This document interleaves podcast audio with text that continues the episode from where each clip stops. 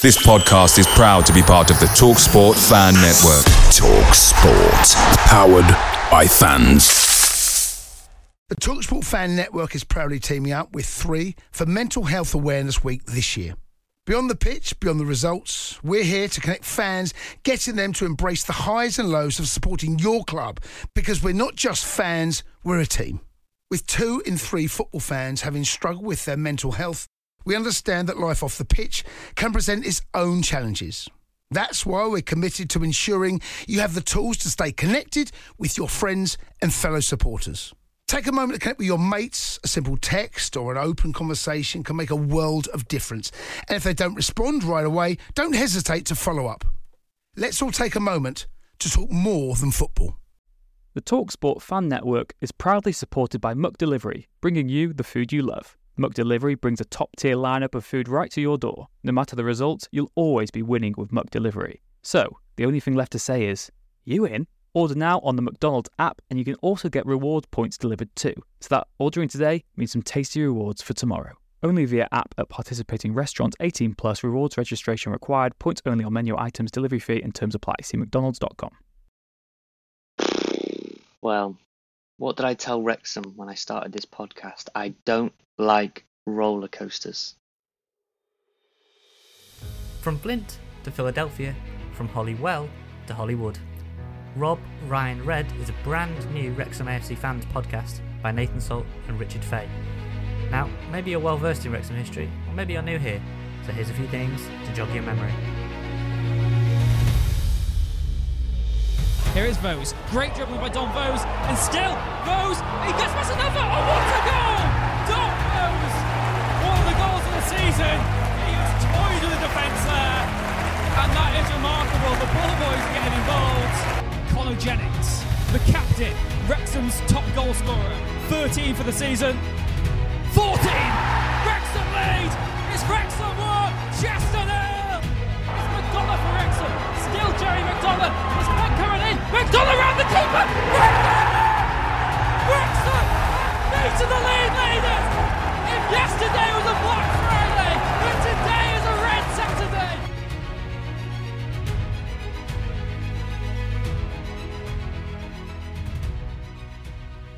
Hello, Croissant all. Uh, no Rich again. Can you believe that? No Rich again. He is a busy, busy boy uh, for Christmas.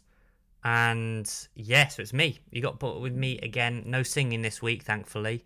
Uh, because there's not much to sing about, really, is there, after that Yeovil? And again, I'm trying to take a leaf out of Wayne Phillips's book. I, I, I feel like I should listen to Wayne a bit more. And, and what he was saying was, you know, try not to get too high with the wins and try not to get too down with the defeats. I'm very much getting. I mean, I was starting to talk up two wins and, and we'd go top. So, as you can tell, that uh, firmly bit me on the arse quickly. Uh, what can we say about Tuesday then? As you can tell by the title, I tried to have a little play on which just to cheer myself up more than anything else on Ryan Reynolds' new film Red Notice. And I can say Wrexham's, or, or really to be more specific, Liam McAlinden's Red Notice. Uh, stunned silence went round the ground. That's the only way it can be described. Uh, no one had a clue. I spoke to various people, some in the paddock. My parents sit in the paddock. Uh, Rich in the tech end. Yeah, dotted all over the place. Uh, obviously, the press benches uh, up in the Wrexham Lager stand. And even people in, in Mold Road uh, had absolutely no idea on what was going on. Uh, and, and Parkinson seemed absolutely baffled. He looked absolutely really like ticked off, didn't he, in his in his interview after, just sort of really annoyed at the referee. And I, I, you can't say Yeovil were massively appealing for it either, uh, which usually tells the story in the sense that you know usually I mean most players appeal for anything now, just the the way the game is. Um, without sounding like I'm sort of sat on a rocking chair on my on my lawn, you know, the good old days. But the the modern game now, it, people appeal for everything. So for them to not really be appealing for a yellow or a red, I mean, seemed very innocuous. That Liam McAlinden then, so he's he, he'll be banned now for Dover. All the games we've got Dover, Weymouth, and then I assume he'll be banned for the FA Trophy as well. If they're the, they're the in order, aren't they? So uh, Dover, yeah, Dover away, Weymouth at home on the telly, and Gloucester City in the FA Trophy. What do people think of the FA Trophy as well? Get in touch, let me know at Rob Ryan Red on Twitter, Rob Ryan Red at gmail.com. I'm of the school that you just want to win, and winning breeds momentum, and that's what we're desperately trying to do. Put a few games together. We have options, you know. It, you could play a league game of, let's say at wing back, you could play Hall Johnson and Hosannah, and you could play. Uh, you could then change that for you could you could change that for the, the cup game and go record and French or green and French or green Hosannah. Who else can you play out there? You, who knows? You could put Cleworth in at centre back. You could put Brisley. You've obviously got Tozy. You've got uh, Lennon. You've got who knows? You've got options basically, is what I'm trying to say in a very convoluted and uh, drawn out fashion, is how I'm sort of saying it. Um, but there's no one here to stop me, so I'm going to play by my own rules as I did last week. Uh, not crammed with interviews this week. It's mainly just sort of um, the tape for you know my Wrexham counselling session, and you're very privy to it as you're listening. Uh, thanks so much for your support this year. I know a lot of people have been posting their Spotify Wrapped for 2021, and and uh, yeah, that's the mission, isn't it? That we've got to kind of edge ahead of Fearless or Dragonheart or whatever finished above us. The the Alt Wales podcast I saw as well. Uh, but no, in all seriousness, thanks so much for your support. Uh, anyone who's listening on Apple as well, we support you as well. Uh, we support everyone, to be honest, on any platform you listen to. Maybe you listen to us through the FanHub app, and that's where I go wrong with FanHub because I don't listen to the podcasts through the app, and so I am essentially penalised when it comes to the rankings because I don't get enough points. Um, if my selections are bad as well, which I'll give my selection for Dover at the end of the show. But Yeovil, um, first off, congratulations to Yeovil. Uh, I felt a little bit sick to my stomach when I saw their "It's Always Sunny" tweet for what was that guy called Sonny Sonny Lou Everton or something. Um, his first name was Sonny anyway, so that one was a, an absolute gift from the gods when he scored. Not fully sure I understand why he felt the need to to do a knee slide in front of the paddock, the lower paddock. I really didn't feel like they need and dancing on the pitch at full time. Look, I'm I'm not one to be an Ebenezer Scrooge. It's nearly Christmas. We've just started off our advent calendars. I have a dairy milk advent calendar for anyone who cares about these things. Uh, I'm actually intrigued now what your advent calendars are. Do tweet us. Um, you know what? I'm going to say various things, and it'll just give me an excuse to plug the Twitter at Rob Ryan Red. Um, and we've surpassed our target for that, didn't we? A few weeks ago, we said could we get to 2,500 before the end of the year? We've done that. So thanks so much for that support. Um, means I can just keep putting out very silly graphics and videos and, and all these sort of things that, that we're allowed to do um, and and you know enjoy putting out there. Where was I then? Advent calendars, yeah, started one of those. I actually listened back to one of the first pods, episode two, and me and Rich had a very um, a very animated chat about mini eggs of all things. So yeah, thanks so much for the support in 2021. Um, as for Wrexham, they they've also brought some highs in 2021. Um, Ryan and Rob came to town. Paul Mullin scored a last minute winner away at Halifax. There was five goal winner Aldershot, six two at King's Lynn. So there've been ups. There've been ups. There've also been some downs. Yeovil definitely up there as a, as a down. Um, and I think the reason for that, not just the red card, um, but Brian Flynn said recently when I spoke to Brian Flynn recently for um, an upcoming piece I'm doing on the Arsenal anniversary, and he said to me, whatever happens, he would always say to players, just stay in the game. At 1 0, just stay in the game. And you have to say it, uh, when we had the red card, we did stay in the game and we, we really sort of had a foothold in the game without really troubling Yeovil defensively. But it wasn't Ponticelli's best night. It wasn't anyone's best night, really. You have to say no one came off the pitch feeling like they played well. Sponsors had to give a man of the match, went to Aaron Hayden, but ultimately, you know, or the men of the match all played on the opposition. Um, and so the Fat Balls gin, whatever the prize was this week, was very much safe once McAlinden went off. Um, so yeah, Yeovil, the first goal, Staunton. I mean, it, it's a, it's a complete switch off defensively. 11 v 11, 10 v 11. That that's not good enough, and and the players will hold their hands up and say the same.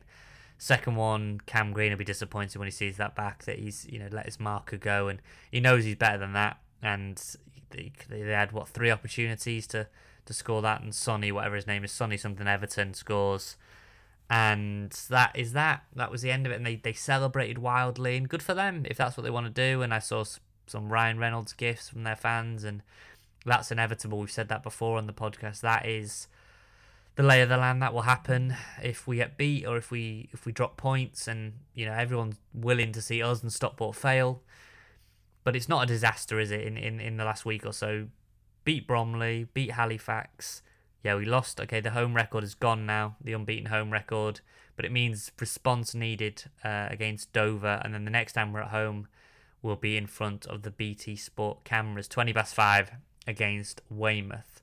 One thing that did confuse me at the Yeovil game, the the the stadium announcer made a couple of very odd rogue mistakes. I mean, I get you know mistakes happen to anyone, but a few of them were just very very confusing. So let me know if you noticed that also. But that was that was odd. Um, but Yeovil are a good side. Don't get me wrong. Will I? Will they be up there? I think Halifax will be up there, and we beat them. I think we were, you know, as amazing as that result was, we were for, fortunate for that. Um, Bromley, you know, that we could have put five or six past them. Obviously, they went down to ten. I guess the, the one of the things we didn't capitulate, did we? And yes, we lost the game, but it's it's the way it goes. I think uh, it, it is the way it goes sometimes, and you're not going to win every week. And as I always say, I hate. I said it in the intro, didn't I? I I've said it before as well on the podcast. I absolutely hate roller coasters, and I hate them literally. You know, Alton Towers, Thorpe Park, anything like that. But I also hate emotional roller coasters. They are they might even be even worse. And with Wrexham, it's a roller coaster that's been doing loop de loops for is this is the 14th year now, and I feel a bit sick actually, uh, and it needs to come to an end. There's loads to come then for the rest of the show. I'm talking about January. I'm just throwing out some names there for January targets that I would quite like on maybe my Christmas wish list. Knowing Wrexham thought we'll probably get a bag of coal, but if we're if we're if we're good between now and then, uh, I've got some names, and there's also talk about Super Paul Mullin that I want to address. But before that, let's hear from Rich. Then Rich was buried in the tech end. Uh, and he what did he tweet? The best thing of the night was that it was over at the final whistle. So, Rich, let's hear Rich's match day verdict. Well, I don't know where you start with that one. A week on after the high of Halifax, it's the low of Yeovil at home. Really, really disappointing result. That really poor performance as well it was yeah, it's a really weird game. From the off, Yeovil just looked the better side, from my opinion. They were moving the ball nicely, getting into nice pockets of space. They weren't really troubling Lainton, but you know they were moving it quite well. They seemed to be in control. We didn't really have that authority as a home side. Everything we were creating was sort of was on was on the break, and we just looked very limited in, in our style of playing. You know, anyone who's seen us this season will know that it is just hoping that Mullin can produce a moment of magic. Again, he was able to drop back to midfield. He just wasn't getting the service at all. You almost need someone like Mullin in midfield and then him himself up top to actually get on the end of the chances he creates. But it was really limited, really poor. The red card, it was stunned silence in the race course. No idea what it was for. The referee didn't even appear to to give a free kick. He didn't blow his whistle. And then all of a sudden, someone next to me said, McAlinden's been sent off, and I had no idea whatsoever why. Uh, you know, it was absolutely ridiculous. Really, there were some big tackles going in. Yeovil had, you know, they had a few players booked early on because some of their tackles were tactical to say the least. You know, but the red card was just out of nowhere. You say it would change the game, but ironically, we actually played better after we went down to ten men. Particularly at the start of the second half, we came out with a bit of fight and we looked pretty decent. Again, the tactics were a bit of a mess, though. You know, Parky has changed it not to go long ball because against that Yeovil defence, there's no way we were going to be winning the headers, and we saw that from set pieces, etc. They looked superior to us. You know, from the, all those situations, there was a couple of chances where they put crosses into the box and they just skipped away and went out of play it was just really, really weird. So we went for this short style of passing, lots of playouts from the back, late into Tozer, uh, unconvincing. taking a bit of time to get it out wide to Hosannah and Hall Johnson, who I both thought were decent going forward. Both looked quite vulnerable at the back though. And yeah, Hosannah had the beating of his man. He just maybe lacked that confidence and that cutting edge. It was just such a drab, nothing affair, very flat. The lineup, I know in hindsight, especially you can criticize the lineup, but I don't get why you change a winning team that much. I do understand bringing Hayden in because you know Parky loves Hayden, and I think that back three, you know, does have the balance. Um, I think that French at right back over Hall Johnson would have made more sense.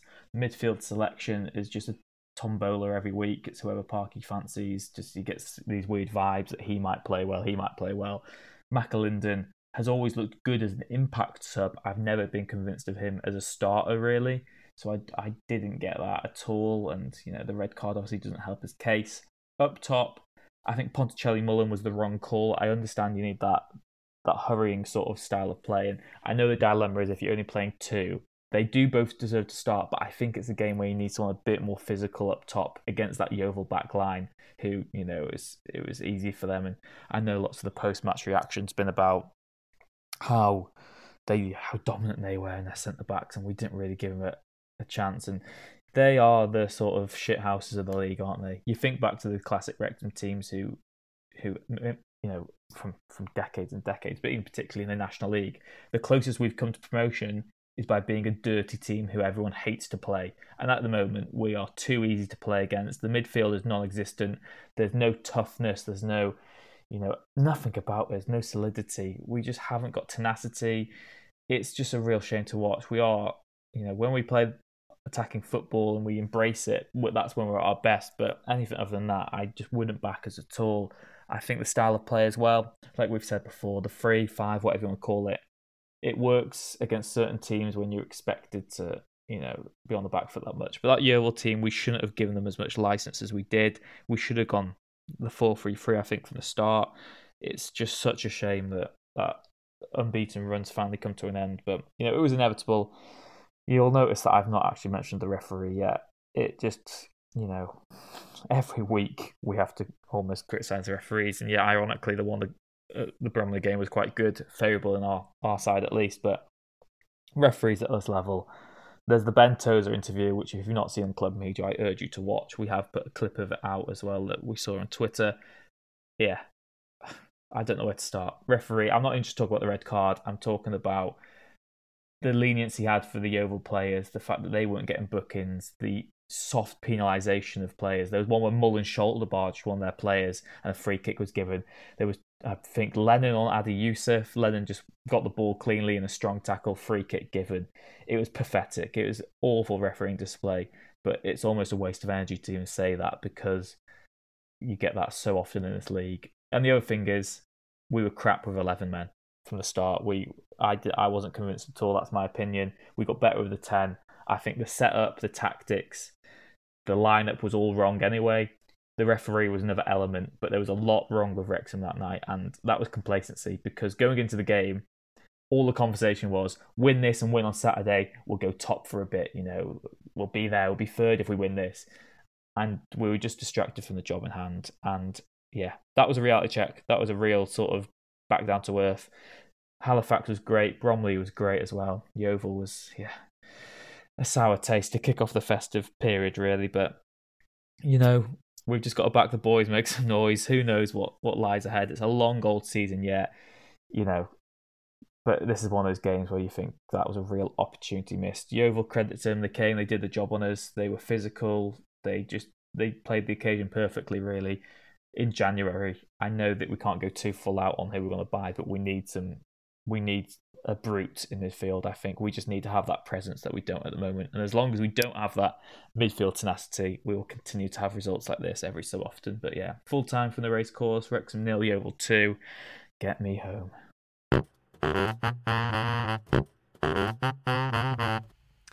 So yeah, he, he wasn't as uh, he wasn't as hoarse as he was after Halifax. He was he'd been doing less singing, in fairness, and he's a lot more disappointed. Bless him. It was um, yeah, it was it was really disappointing, wasn't it? And, and it's, it's something that the players will just have to get out of their system really, really quickly. something that, that you've got to move on from because dwelling on it does nothing. And what the most frustrating thing is, it not necessarily the manner of the performance or going down to ten men or the referee who obviously Tozer slammed in that interview said he was arrogant and whatnot. Um, it's it's the fact that as soon as you look to build a bit of momentum, it vanishes. Um, maybe I should change that advert in like a mock-up and do bang and the momentum's gone rather than the dirt. Uh, bang and the momentum's gone. Um, get your cleaning products now. Yeah, there you go. Parkinson products. Um, but yeah, it, uh, there was a lot of frustrated people. We did a Twitter space again. A quick note on those. Thanks for anyone who keeps listening to those. We had Adriano Moke on the other week, which was a, a nice surprise that he came on, and we had Jordan Davies listening, and Dan Jarvis listening, and Dan Jones, one of the young lads who's got a contract, professional contract for the first time. So yeah, they're interesting. They're interesting, and we open the floor up as we always do. Myself and Fearless, the Fearless guys, Tim, and and yeah, there was a lot of frustration about what is the playing identity. You know, what is the philosophy of this team? And we've played well. Don't get me wrong, at, at stages of the season, but I still don't know the answer to that question. You know, where are we going as a football club? Uh, apart from going on to Disney Plus uh, early 2022 you know, in terms of an actual identity. Some people will say, that's Nathan, that is not important um, at National League level. You simply just need to win, which I would agree with.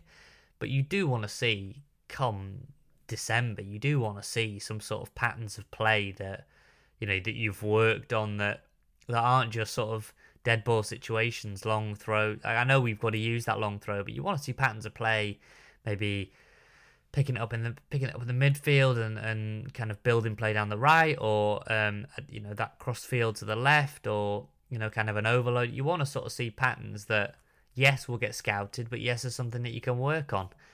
Maybe i'm demanding too much. I don't think i am um in terms of they do get chance to train. You know they will have had an off day wednesday after the Yeovil game train thursday and then you know you'd be looking ahead at going down to dover on the friday and and then playing at the crab on the saturday so you know, they don't get loads of time, but there's enough time there to, I think, between pre-season and now, I think you've had enough time to establish what you want to do and as an identity and and land on a land on a sort of strongest lineup because I, I don't I honestly don't believe that Parkinson knows what his strongest team is. And you can say, well, you know, this only comes after a defeat. But if you'd have asked me after the Bromley game or the, the Halifax game, I honestly don't believe he knows, with the tools at his disposal, how to build the birdhouse. I've, I've got in this weird habit of just making up metaphors on the spot, or and I, I don't know. I, I'm very tired, and there's no Rich here to bail me out and give me sort of breaks. So we plow on. Um, but yeah, it's it's one of them where I, I just don't know. I mean, for me, yeah, and again, super easy to say with the benefit of hindsight, but dropping Tyler French made no sense. Okay, straight off the bat, that made zero sense. It was in what was he in National League Team of the Week, Vanarama Team of the Week. Um, after his performance against Bromley, you know what more could he have done? Having been out the side for a few games, he comes in against Bromley, puts in what was arguably the man of the match display. I know Bryce got it off the sponsors, but you know Tyler had a really strong shout for that. You know what more could he have done to have retained his place. Now, if you're playing devil's advocate as Rich did, he said he understood why Parkinson brought Aaron Hayden back in, and it was Hayden who got the sponsors man of the match. So perhaps Parkinson feels vindicated in that decision. But I, I do think it's odd because you need you need total buy-in from the squad, and if a player feels they've they've done everything possible to get in the team and then they're dropped to the bench with no injury, no niggle, I I find that quite hard to sell to a player. And I've never been a manager, so I'm only talking from an experience as a reporter who's been around managers and I've seen managers get sacked and I've seen managers do well. And there are certain telltale signs that for me is not a good one. Um, dropping form players that that seems to always go down sort of like a lead balloon. Um, so there's there's that for one, and there's also this midfield conundrum that can we scrabble through to January. We've got this far, so you'd imagine yes is the answer in short to that. But I have no, I have no idea what, what we can do in the interim. I love how kind of elongated my no. Um, I have no idea what, what we can do in the interim there because you, if you lose the midfield battle on a weekly basis, you won't win enough games. That that is just the the short the you know, the long and short of it. Super Paul Mullin can do as much as he can, but he needs serving. You know, he can't serve his own dinner here, unfortunately. And he did look very frustrated. He looked starved of service, and, and when he gets starved of service, Mullin, you notice he drops deeper and deeper. You know, he, lo- he, he himself drops into the midfield. And, it, and and then it was leaving Ponticelli up top on his own. Jake Hyde, no idea why Jake Hyde didn't start. Again, that's not even a hindsight thing. That, that he was in my team from the off. Um, you could say, well, we're nursing him back and we're taking it easy. No, not for me, thank you. That I would have played him off the bat, um, from the off. And yeah, and then the midfield I have zero answer to. Um, I've got some targets lined up uh, for January. If I was Les Reed or Shaun Harvey, we know Shaun Harvey will do all the negotiating. Um, and talking to Shaun Harvey, I actually found his Instagram profile this week. Humphrey put out an Instagram of uh, quite a cute family picture of one of his, I think it was nieces or nephews in a in a Wrexham shirt, and he said, you know, signing them up young and very very funny and know, jokey caption. And Shaun Harvey commented on it about the negotiations, you know, something like hope they drove a hard bargain or something along those lines. Uh, but before you get too excited, no, uh, it is not a public profile. It is on private. He's not on Twitter, and so yeah, it just looks like the occasional LinkedIn post is how we will have access to Shaun Harvey uh, after his Dragonheart appearance. But he will be negotiating um, the deals. I've been consistent in saying two midfielders. I'll tell you what then, rather than I'm just going to throw out three names um, because this isn't a super super long podcast today because I've dropped my notepad. That's that's not a good start. There we go. Notepad pick back up. Uh, and my number one target. So let's see if any of these are on your radar, or see if any of these end up making it onto Red Passion or the fans chat. I'm interested. Let's see. Um, and these are with absolutely any foundation. I, I've have been speaking to agents recently. None of them have said anything on these deals. These are just players that I like, that I've seen, and I, I think would be very, very smart, clever additions. Not necessarily super flashy, but they would be very effective, I think, in what we need. So, okay, my number one target, if I had the choice in midfield, would be Tom Pett from Port Vale. Now, I'm saying number one target. We're not talking getting a Luka Modric or Toni Kroos out of Real Madrid. We're talking realistic targets. And I do want to hear yours. So tweet me at NathSalt1 and Rich is at Rich Fay, or tweet us on the podcast account at Rob Ryan Red with who you'd like to see, who you think's an attainable target. Um, my number one would be Tom Pett of Port Vale. Now, what I'm looking for credential wise is not necessarily goals and assists, because I think what we need is someone to screen, you know, a number four, someone to sit in front of the back four who can really do a job in terms of just, yeah, just, just sort of sitting there and, and, and, and reading the game. And that is one of the things that I was most impressed with with Tom Pett, that he isn't massive physique physique wise. He's not he's not huge. He's not a bruiser, but you know, in in place of an injured Brad Walker at the minute for for Darrell Clarke's side, they look they're going great guns in League Two. Would you want to leave? I would say for the right price, everyone wants to leave. Um, and Wrexham is an exciting project, whether we get frustrated or not with some of the performances and the style of play and the formation. And it is a, it is an attractive proposition right now um, at the top of the National League. You know, we're, we're still in and around the playoff on, and these players will think if I'm the missing piece, this we can do something special with a massive club. In you know, in front of the cameras, really raise your profile. Don't underestimate that. Players care a lot about their social media, and it's no surprise to me that all of Wrexham's players recently went public on Instagram.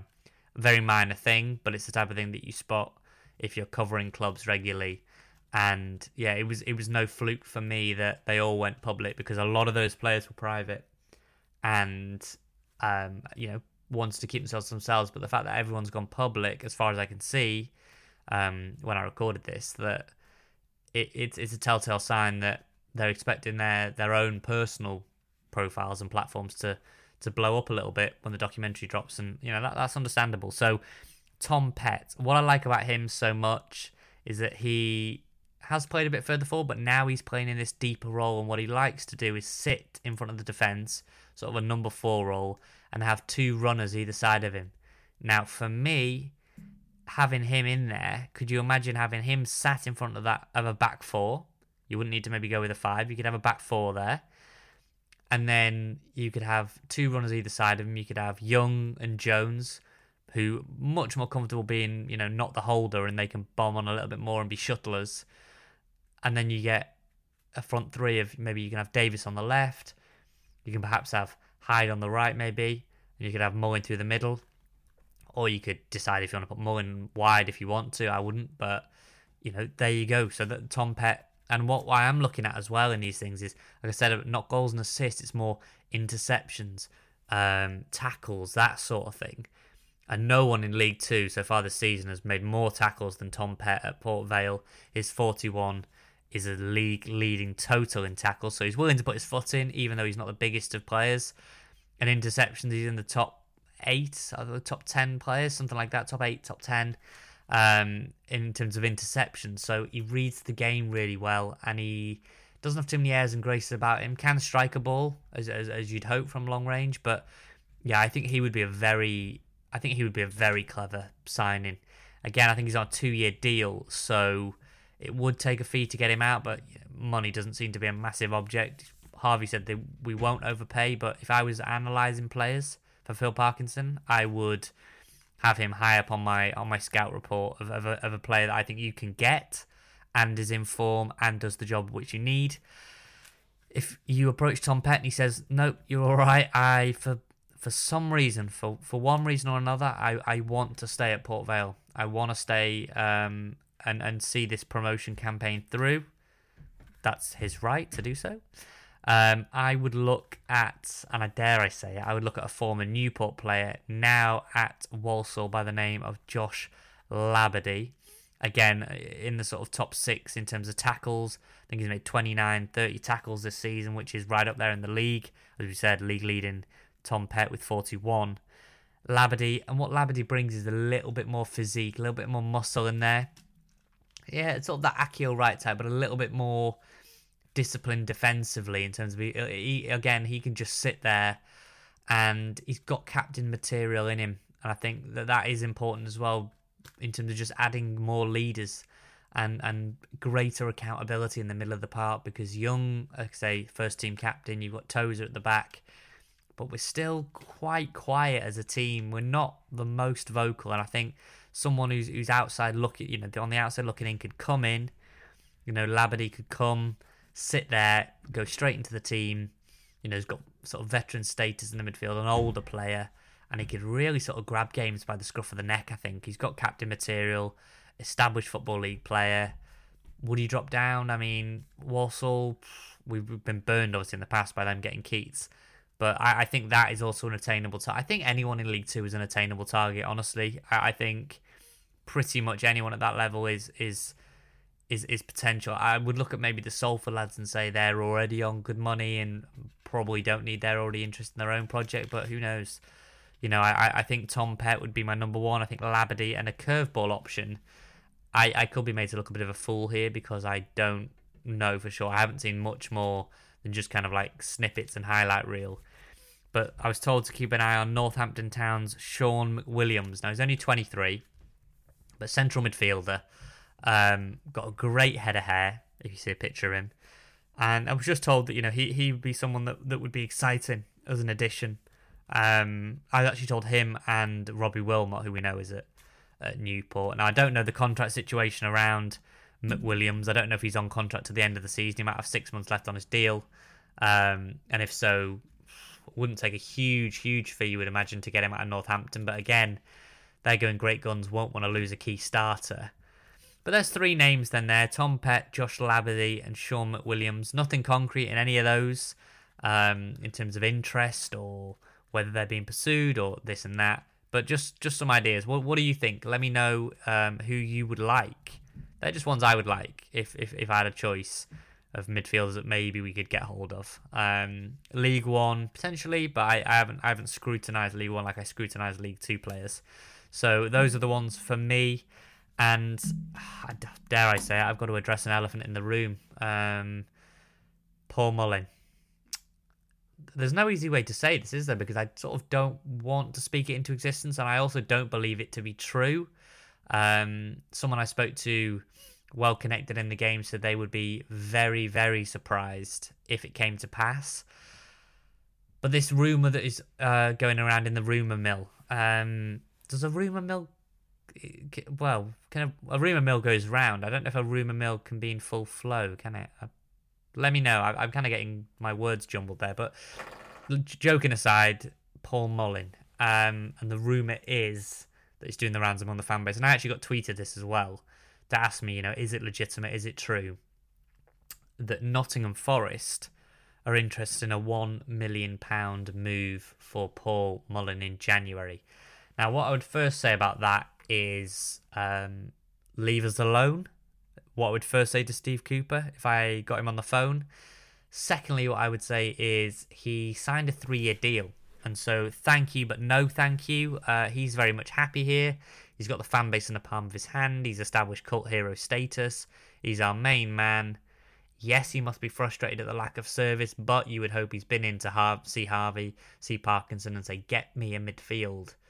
Get me the pieces I need to take this team to a promotion. Because look at Tshimanga, his rival, sort of for the Golden Boot.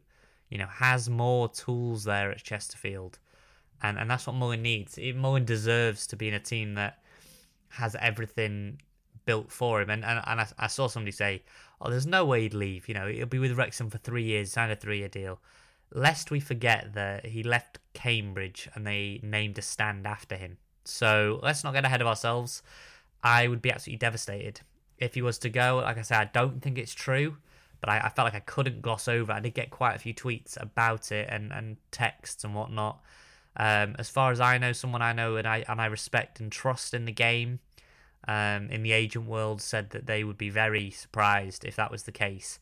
What I would say from experience of kind of covering transfer deals and that sort of thing at, at this level and a bit higher is, you know, players who drop down levels typically insert release clauses. Now, look, I don't know for sure if Mullin does have a release clause or not. He might not, and that's brilliant for us if he doesn't, because that leaves you with complete power in terms of the negotiation. Now, if he does, if he has dropped down and he's got a 1 million, 1.5 million release clause, and that gets triggered by a championship club, it will be very, very hard to, to stand in his way, even mid season. I think there's the example, isn't there, that Fleetwood turned down approaches for Jamie Vardy in January and eventually sold him didn't they, at the end of the season to, to Leicester for a million. So that was back in 20, what was that, 2011 12? Or my dates are failing me now but you know that was a million then. Um, he got he'd obviously got Fleetwood promoted at our expense, boohoo, and um, you know Mullin obviously would be leaving mid-season if that was the case. It's just such a complex one. I mean, I'm I'm a big fan of Steve Cooper, but if he steals Mullin, I'm I'm gonna be in a real bind because I, I because if you take Paul Mullin out of this team, we lose a God, we lose a lot, don't we? It would be like kind of um, it would be like having the window and smashing out all the glass.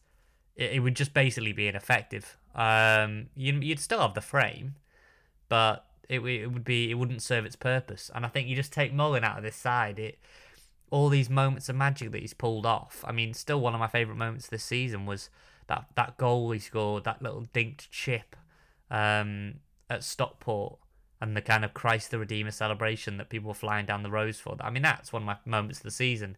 Paul Mullin. You ask other people, they say his goal against Dagenham. Paul Mullin again. Ask some other people. Rich said his, his, his moment of the season, maybe best moment, best away as a Wrexham fan. Paul Mullin at Halifax, the winner. So, you know, I, I don't want to really speak it into existence too much, but given Rich isn't here and I, I can't bounce it off him, I do feel like I need to get that off my chest that I, I would be stunned if Paul Mullin left. I, have seen strikers go in the past that I've been very upset about leaving. Juan Ugarte was it was my all time favourite Wrexham or is my all time favourite Wrexham player. You know, Louis Moult, who we had on the podcast a few weeks ago, I was gutted when he left. Um, and, and you know, we never were able to replace him. You think we had Craig Faulconbridge on recently, was our top scorer years and seasons in a row, and he went under really disappointing circumstances. And you know, there, there have been other ones that have gone out. I was quite disappointed when Danny Wright left. To be honest, I'm not everyone's cup of tea, but I was quite disappointed when he went. And Mo, God, Mullin would be right up there, wouldn't it? The devastation if he went.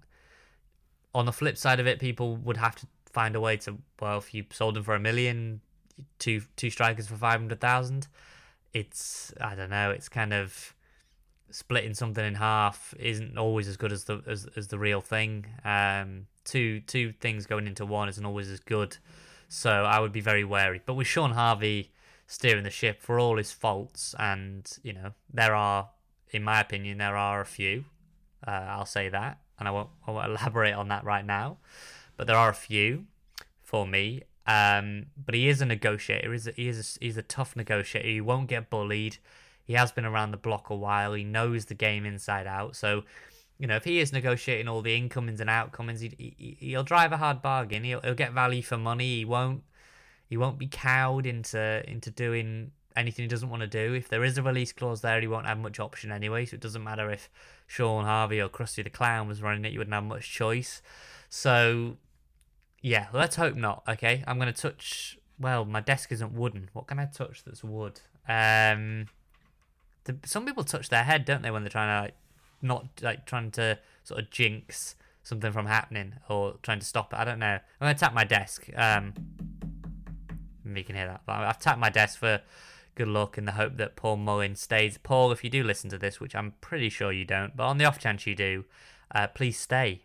Um, and I, I, I almost thought about singing Rihanna "Stay" then, but after last week's uh, dreadful singing, um, we're going to try and avoid that as much as possible. Thanks for everyone who uh, listened to that and sent more chants in. Uh, I, I, I really don't, don't, um, I, I love the fact also that I sang and then there was no emails this week. Uh, clearly, that Tom Tom's email did the trick. They were like, "We don't want to hear Nathan sing anymore, so we will refuse to email anymore," which is a solid tactic. Um, so Paul Mullin, I, I think in terms of other January signings, I, I think Kwame Thomas will feel like a new signing now. He'll come back. He's been training for a while now. what moment he's in training, I don't know. Uh, I think he could be a massive addition up top. You know, he's he, he's the load on Ponticelli to be this this hold up because I think Kwame is more of a natural hold up player that could be foiled to Mullin and Hyde. I Ponticelli's there. Dior, I want to see Dior get another go. I think he could have a big sort of winter if he gets a chance. If he's back fit in maybe in maybe a wide role if we go to a four three three. Um, and on that sort of formation, looking at Dover, I'm I'm actually gonna sort of throw out there a four three three that I would play for Dover. Now this I'm gonna say straight off the bat that this will not be the team that he goes with. Um, I know Parky likes a bit of a Tom Bowler mix, but he, he, he won't go with this. I'm gonna go with a four three three for a change just to see um, what I can pull out. So I've got Rob Lainton in goal. And do let us know your teams, by the way. Twitter at Rob Ryan Red. Use FanHub to create your teams. And if you need a code, we can. Uh, we're in the Christmas spirit now, aren't we? We're in the kind of. We started our advent calendars, we say. Um, trees are up, lights are up. So, uh, although I don't have a tree up yet, I don't know. Do people have their trees up already? Some people have them up in November. So that's. Yeah, that's questionable for me. I'm not sure why you want to get into the Christmas spirit so soon, but if you do, you do. Um, let us know and, and let us see. Have you, has anyone got any kind of Wrexham Christmas decorations? Does anyone have like a Wrexham bauble or uh, Wrexham lights? I don't know. Wrexham tinsel? No idea. What do they sell? Do they sell any? I wonder if anyone has like a Paul Mullin. I I'd love to see if anyone's made like a Paul Mullin. And if they haven't, can someone do that? Can someone make some sort of Paul Mullin Christmas decoration? Can someone put Paul Mullin onto the top of their Christmas tree? Um, that would make my month potentially. Um, if Wrexham don't continue to get results that I want them to get. Um, so my team, Rob Lainton in goal. Uh, Cam Green will finally get a start at left back. I'm going to say, fingers crossed. Uh, I would then go with at the back. I would go with Tyler French at centre back, and I would go with Ben Benjamin Tozer. Ben Benjamin Tozer, whatever you want. I'd go French Tozer, and I would go. Uh, who would I go? I would you know what? I would go Bryce Hosannah at right back. I, I would, yeah, I'd shuffle the deck there. I, I love Reece Johnson. He was my player of the season last year. Uh, I didn't win it, but he was my choice. Uh, but I don't think he was at his best on Tuesday, and I think Bryce has just been a little bit better of late, and, and I would like to see Cam get a go. So I'd go Cam Green, I'd go French, I would go Tozer, and I would go Hosannah. Three man midfield, I would go Young. I mean, I haven't got many options, have I? I would go Young, James Jones, and shall I say Devonte Redmond for a laugh, just to see the meltdown. Now I'll go. Um, I'll go Jordan Davies then as a. No, you know what? I'll go Paul Mullin as my number ten because he seems to drift to midfield anyway. So I'll go um, Young, Jones, and Paul Mullin as my number ten, and then I'm gonna have a front three of Jordan Davies off the left, Dior Angus off the right, and Jake Hyde down the middle. Now that is a, that gives you a lot of attacking options. Dover, you could really put them to the sword with that lineup. Both fullbacks want to attack. Jordan is comfortable on the on the on the wing. Dior's got pace to burn, and I think that they would focus. Dover would focus their attention elsewhere on other players. Um, Mullin, I think, can can thrive playing off a strike On it, he can thrive anywhere. Uh, you know, I think he could sort of outmuscle a marker in an empty room. I don't know if that's uh, that's just not a good kind of analogy, is it? But anyway, he's, he's very good, basically, uh, as we know. And um, so, yeah, I feel like they would be focusing their attention elsewhere. And then, yeah, you you just got to play Jake Hyde up top. Um, it's just a no brainer. Um, playing him. And, and yeah, just just go for it. You know, uh, on the road, we put what, five past Aldershot. We've put six past King's Lynn. Dover are I mean, Dover are just in dire straits. They they just want the season over with. They've been screwed over by the league. The pandemic has just eaten them alive. And and yet somehow they took a point off Yeovil. So I, I wouldn't I would really not want to see us sit back. Just go for it. Four three three. Put them to the sword. And okay, if we don't keep a clean sheet, but we, we could we could honestly put three, four, five past them, and that's not complacency. That's what have we got at our disposal? What are we coming up against? Come up against the rock bottom team in the league, and we're hurting from losing our home record. So I would go for it. I would I would really put them to the sword. Um, let me know your teams anyway on Twitter at Rob Ryan Red. And yeah, hopefully you know what. Hopefully Rich is back soon because I'm starting to feel a bit like Paul Mullin. I feel like I need a bit of help. Need a bit of help, and um, yeah, but he will be back soon, no doubt. As we heard from him, he's a little bit frustrated with the Yeovil performance, but hopefully with Dover, uh, we'll be we'll be we'll be in good good shape, and we got kind of FA Trophy. I didn't want to get into that too much, but we have been drawn against Gloucester City. Um, I mean, winning breeds confidence, but we've got to focus on the league, haven't we? As we always say, a, a, a trip to Wembley. I mean, we I dare we say been there and done that. Um, be obviously nice if we did, but um, not the end of the world. So yeah, main takeaways from this then. Let us know your January targets. I went with Tom Pett, Josh Labadie, and Shaun McWilliams as my curveball option. Paul Mullin to Forest. I mean, what do we think of that? I mean, what do we think? And and I don't even want to say there he goes, but but what do we do if if that happens? Um, you know, he, he's obviously performed well. He's got a lot of people watching him. He signed a three-year deal. Rob McElhenney called him. I mean, do, Rob, I think Rob might need to get back on the phone again. I think uh, I really think he might have to get back on the phone uh, to oh god to convince him to stay. I mean, you'd hope that he doesn't need convincing. You'd hope he just wants to stay, see this project through and there we go, the project word, and uh, and, and really drive this team and be the man that, that takes this team that takes this team um, up to the to the football league. Uh, and that's it. That is it for this week. A uh, bit of a ramble. This is kind of like one to one Nathan's Wrexham counsel and therapy. Um, but yeah, let us know what you think. There are guests coming soon. Some really important conversations. Um, off the pitch and around the club. I know kind of a lot of people were interested in audio descriptive and all the other things. There's chats with the guys at Dragonheart, um, Lowry and Steve. That's coming up soon. Um, former players, a few of those coming up soon, and it'll be nearly Christmas. And then we've got loads of things I want to do in the new year in terms of special flashback podcasts. I won't go into those too much. I want to kind of keep those. Uh, as a bit of a surprise for now. But yeah, as always, thanks very much for listening, and come back soon. Yeah, come back soon. And hopefully Rich is with me then and I'm not alone. The Talksport Fan Network is proudly teaming up with Free for Mental Health Awareness Week this year. We understand that the journey as a supporter isn't always smooth sailing, but rest assured you're not alone. There's a vast network of fellow fans who share your passion and may be experiencing similar challenges. Honesty is key in any relationship. If your friend asks you how you are feeling, tell them honestly. If you're going through a difficult time, let them know. Opening up about how you are feeling can really make a difference. After all, they are your mates for a reason. Let's all take a moment to talk more than football. It's the 90th minute. All your mates are around. You've got your McNugget share boxes ready to go. Your mate's already got booked for double dipping, and you steal a last nugget, snatching all three points. Perfect. Order McDelivery now on the McDonald's app. You in? At participating restaurants 18 plus serving times, delivery fee and terms apply. See McDonald's.com. This podcast is proud to be part of the TalkSport Fan Network. Talk Sport. Powered by fans.